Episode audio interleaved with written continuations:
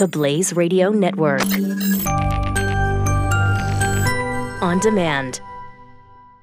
There's some good there's some good stuff in the Obamacare repair bill uh, being issued by the Republican Party, like the Med- the Medicaid Medicare reform.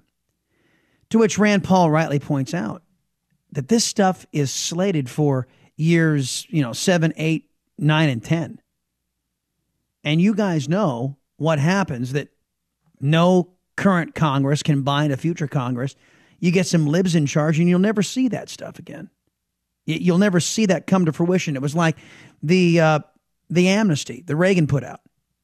Reagan said, yeah, okay, we'll allow these 3 million people to stay. But then I'm going to need border security. I'm going to need all of this. So the Democrats and the Republicans said, "Oh yeah, yeah, yeah, yeah, you got it, you got it. Let let those people in. Normalize three million illegal aliens. They were normalized. They were here, and then the security never came.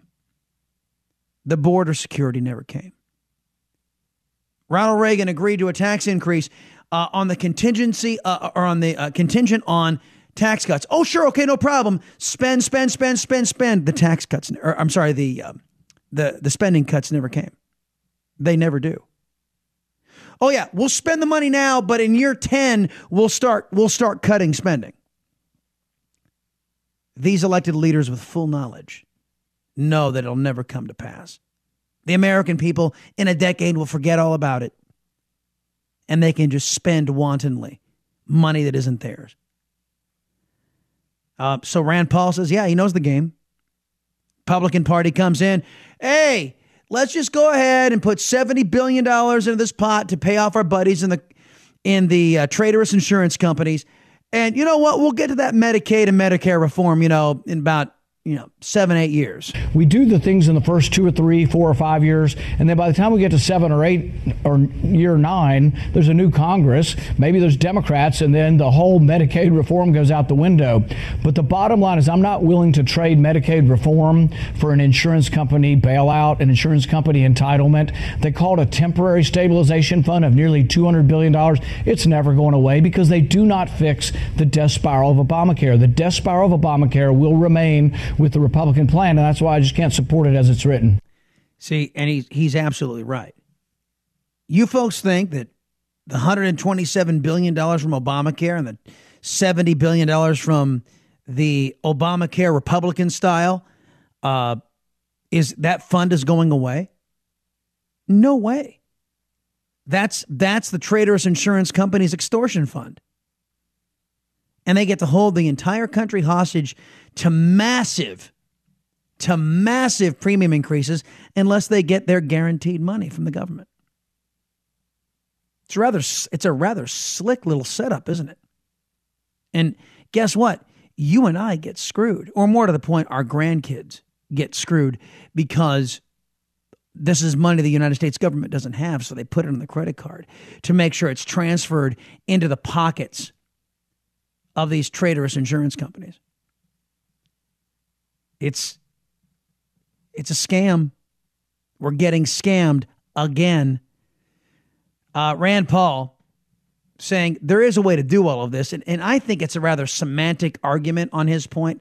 But this is, I, I think he's talking about politics here. Well, there is a way we can do it. We do a more narrow, clean, cleaner repeal, but we can also, at the same time, put forward a bill that has some of the big ticket spending items that conservatives object to. I will vote against that, but there are many bills that all the Democrats always vote for. If it has government spending on it, Democrats vote for it. So there's a chance we could take the things that I object to on the repeal bill that aren't repeal, that are big government spending, put them on a bill the Democrats typically vote for. One is called S chip.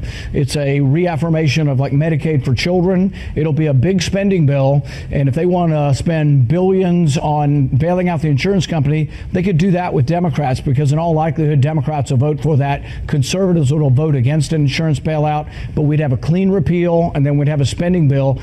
See, when he's talking about, okay, we just separate everything out. We have the clean repeal so Republicans can maintain that promise. Simultaneously, all the big spending Republicans, primarily in the Northeast, although there's some out in Nevada too, along with universally all the Democrats who are fiscally irresponsible, who believe who believe in taxing and spending, uh, basically keeping themselves employed using other people's money. Universally, all the Democrats and all these big government Republicans will all team up and say, yeah, we'll vote to put more money on the credit card, knowing full well we'll be dead and my children and grandchildren will be paying back this unrepayable debt. So basically, what Rand Paul is saying is, but the Republicans get to say we repealed Obamacare. He's looking for the rhetorical political argument. They could actually be advanced simultaneously, really on the same day. Moderates would get what they want, which is more debt for the country, more spending. Conservatives would get what we want a clean repeal, which is really the only thing we promised in the election, and we promised it over and over again. So it kind of annoys me that Republicans are going back on their word to repeal Obamacare. It annoys the hell out of me, too, Senator. It really does. And you guys heard how he characterized those big government, those Susan Collins, those big government Republicans, Corker and McConnell and all those. They get their wish. They get to pile billions upon billions of dollars of unrepayable debt on their grandchildren so they can live in the temporary convenience of today, along with universally nearly every Democrat.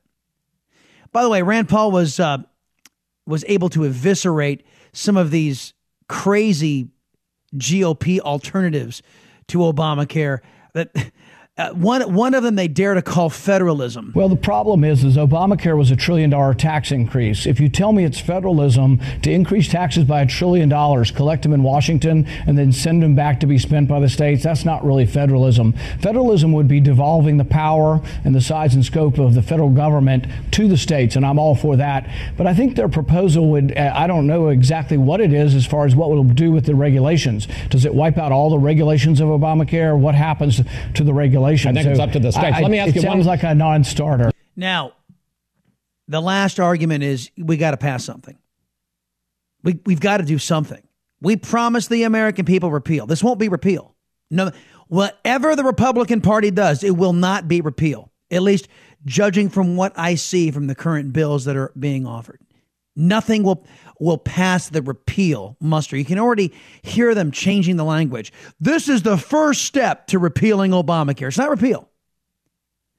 So Rand Paul responds to the idiots who say, "We got to pass something." Some of your colleagues say, "Look, if this goes down, you're going to end up with Obamacare because this is it. It's either this or Obamacare. You'd rather keep Obamacare? I think that the current system is terrible. The death spiral of Obamacare is is un- unwinding the whole system, and it will continue to unwind. But I don't think Republicans should put their name on this, keep part of Obamacare, and then we're going to be blamed for the rest of the unwinding of Obamacare. It's a really bad political strategy, and it's not going to fix the problem.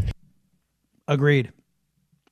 So the Fox News panel comes on after this, and they have the weasel, uh, Dr. Ezekiel Emanuel, alleged Dr. Ezekiel Emanuel. He's one of the architects of Obamacare. And he says, Well, you know, here the Republicans have their plan, but why don't you defend Obamacare? The Blaze Radio Network.